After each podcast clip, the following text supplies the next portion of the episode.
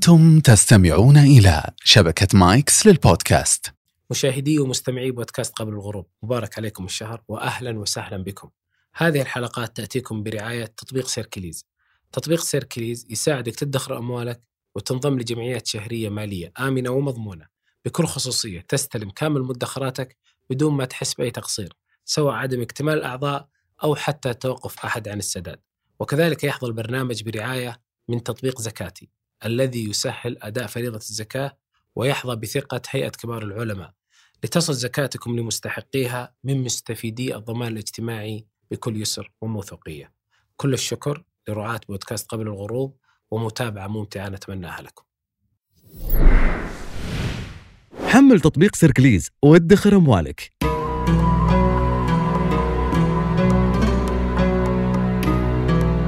مساء الخير.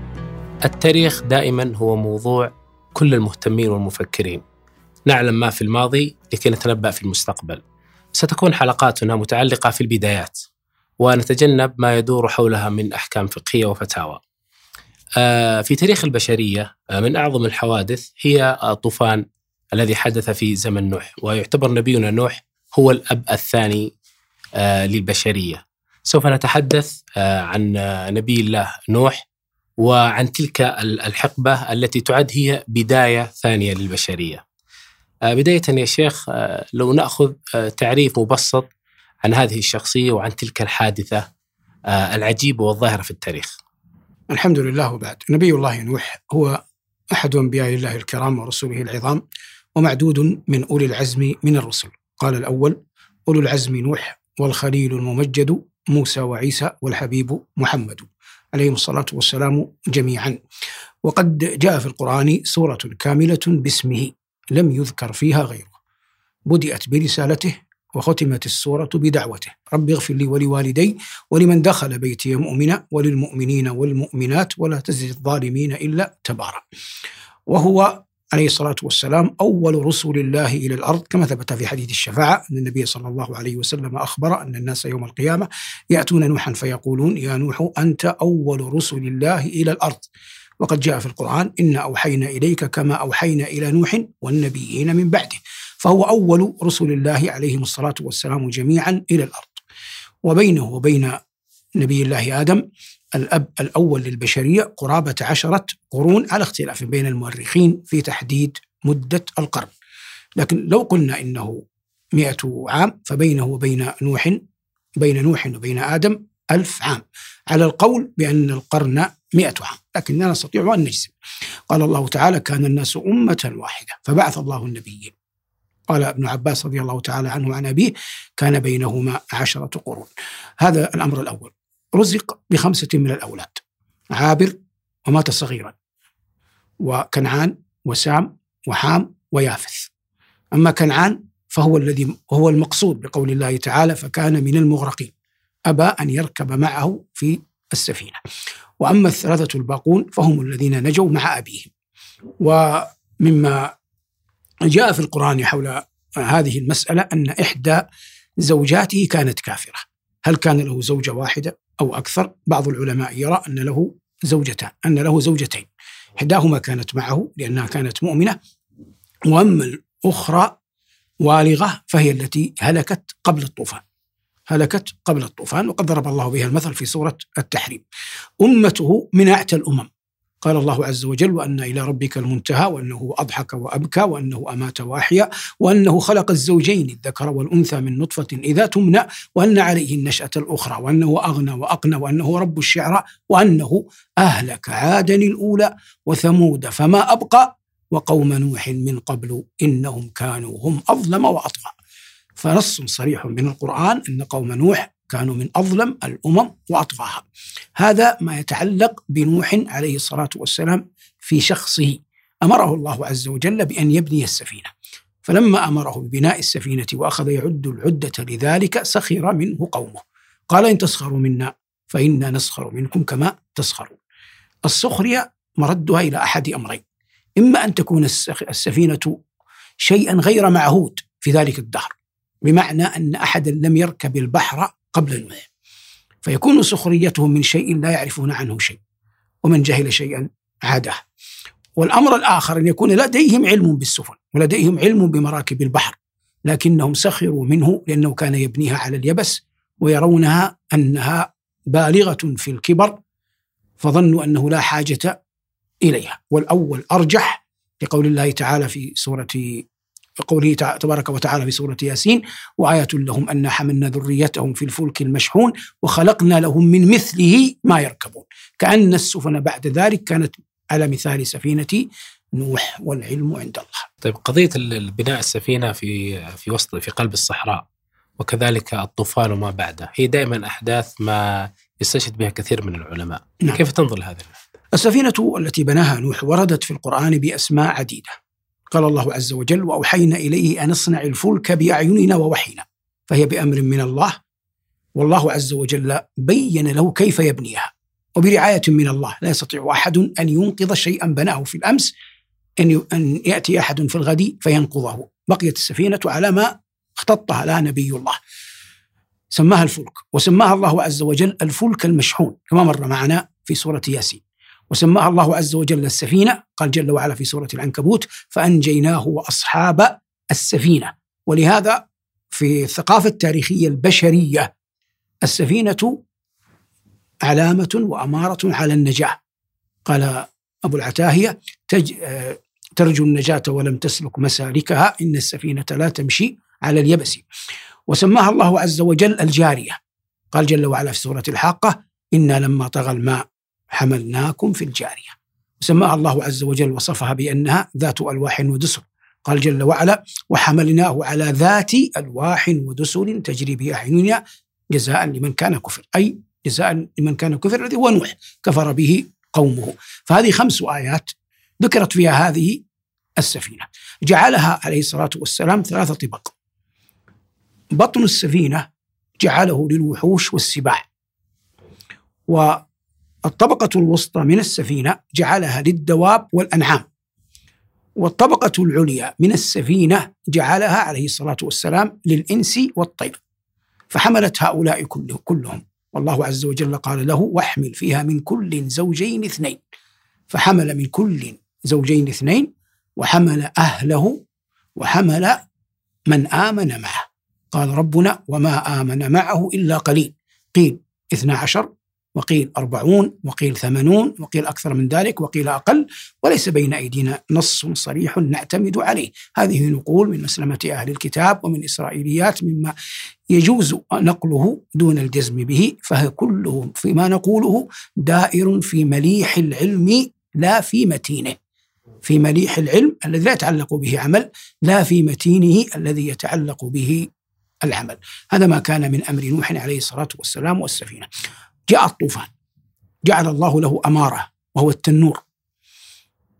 فلما ظهر الطوفان لم تبقى على الصحيح. رقعة من الأرض لم يغمرها الماء. هذا ظاهر القرآن. قال الله عز وجل فأخذهم الطوفان وهم ظالمون.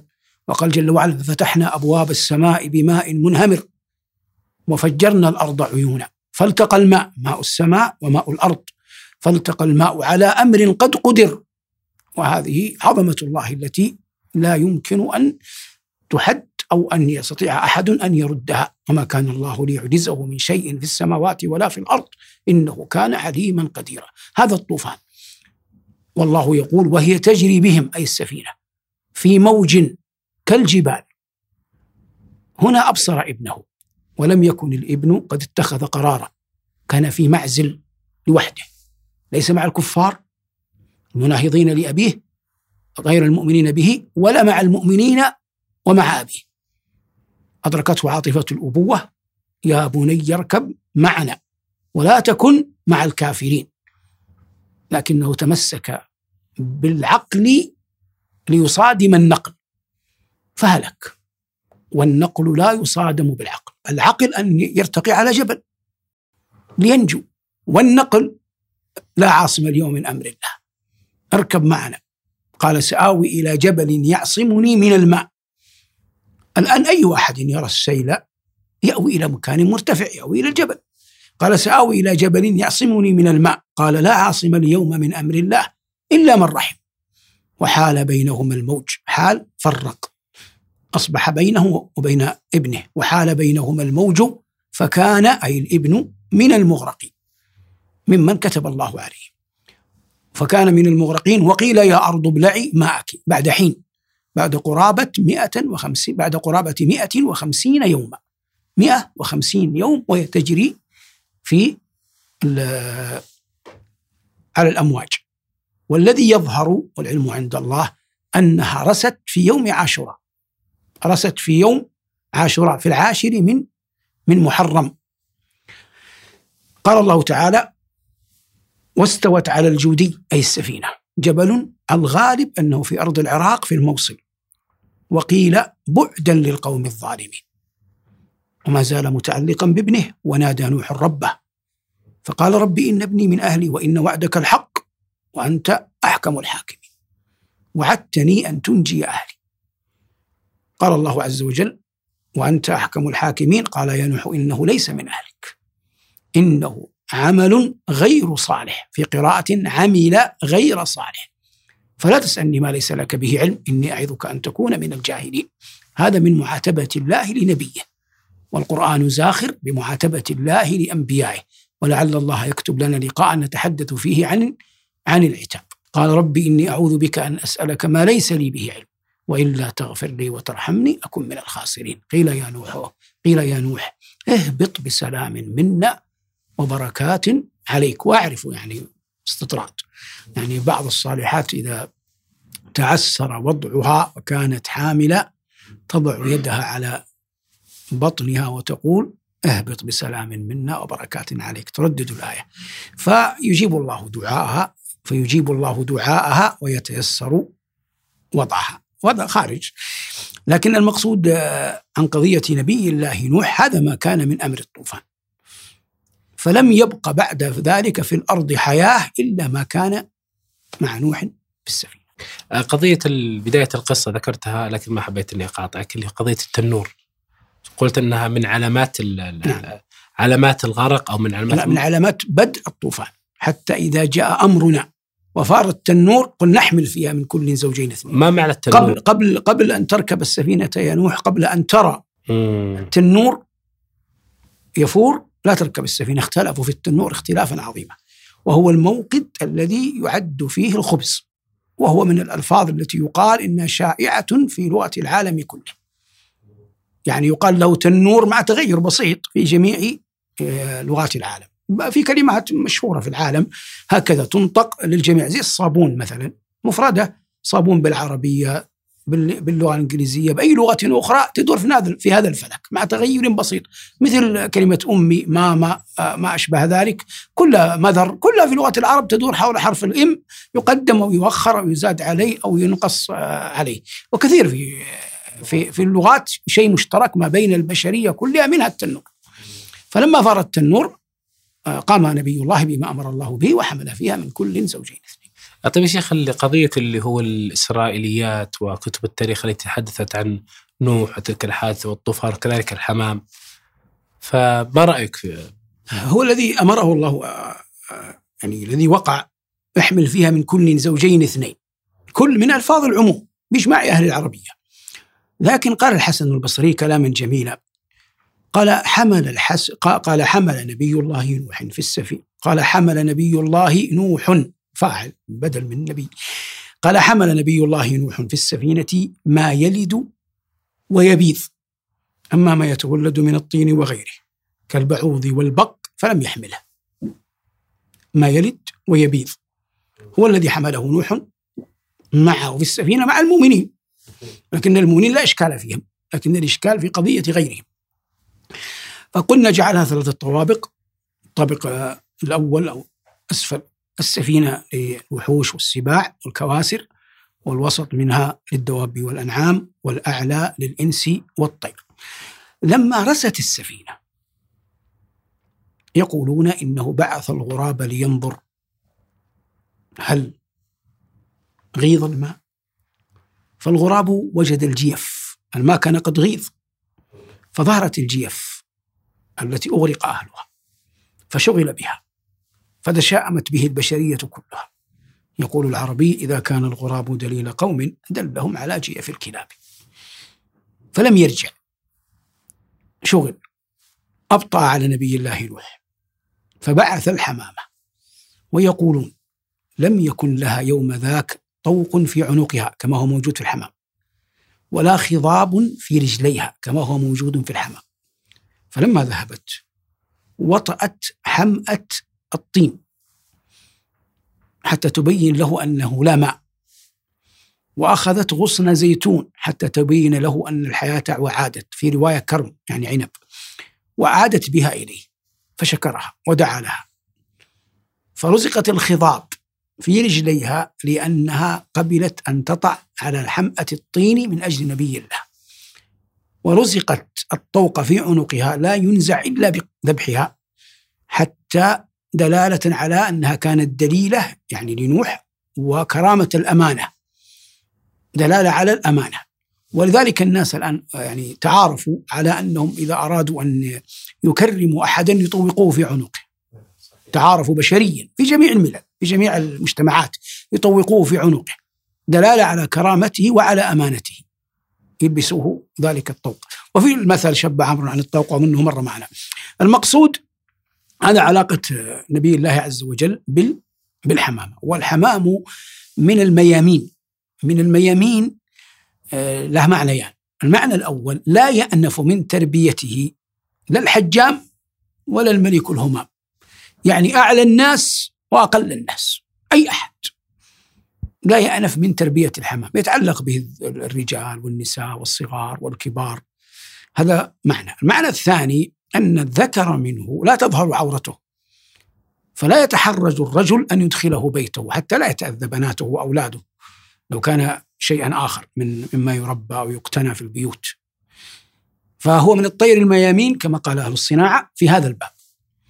وجاء في الشعر العربي كثيرا ذكره. أقول وقد ناحت بقرب حمامة يا جارة لو تعلمين بحالي يا جارة ما أنصف الدهر بيننا تعالي يقاسمك الهموم تعالي. كثير في الشعر العربي أبي فراس أبو فراس وغير أبي فراس. المقصود هذه الحمامة. نأتي هنا قضية الدواب وعلاقتها بالإنجاز. الدواب وعلاقتها بالإنجاز. هو العطايا الإلهية غالبا من سنن الله في خلقه. لكن هذه الأمور تحتاج إلى شخص بصير متأني في الحكم قارئ جدا للتاريخ البشري للتاريخ البشري. يعني ربيب علم لا حديث عهد به. يعني أنت الآن من أين يأتيك؟ حديث العهد بالفقر بالغنى هذا يتعبك. لكن من ربى عليه شيء آخر. المقصود من كان ربيب علم من صغره نشأ لا يستنكر. لكن من لتوه هذا تتعب معه كثيرا. نعود للقضية يعني. الدواب مثلا البغال. البغال آه، نعلم أنها آه، متولدة من غيرها. ليس لها نسل. لأنها كانت تسرع في حمل الحطب على نار إبراهيم. فدعا عليها. فقطع الله نسلها. وإلا كانت قبل كما يقولون تتزاوج ويكون لها نسل. أما الآن البغال ليس لها. ليس لها نسل هذه واحد. الوزغ نعلم أننا نؤجر على قتله. كان ينفخ على نار إبراهيم فذم من هذا الباب. هذا علاقة بعض الدواب بال بالأحداث أو بأنبياء الله. لكن كما قلت وأعيد حتى لا يأتي أحد يعني يتطاول ويعني يفرح بأن بشيء ليس فيه فرح. أنا أقول هذا من مليح العلم. لا يستطيع أحد أن يجزم به ولا يبنى عليه عمل وليس من متين العلم. لكن ظهر يعني دائما حتى عند لدى المربين طبائع بعض الحيوانات كالكلب والقط كما إيه هذا نعم ظاهر. وكذلك أذكر تحدثت حدثتنا في مجلس عن قضية اللي هو الخروف.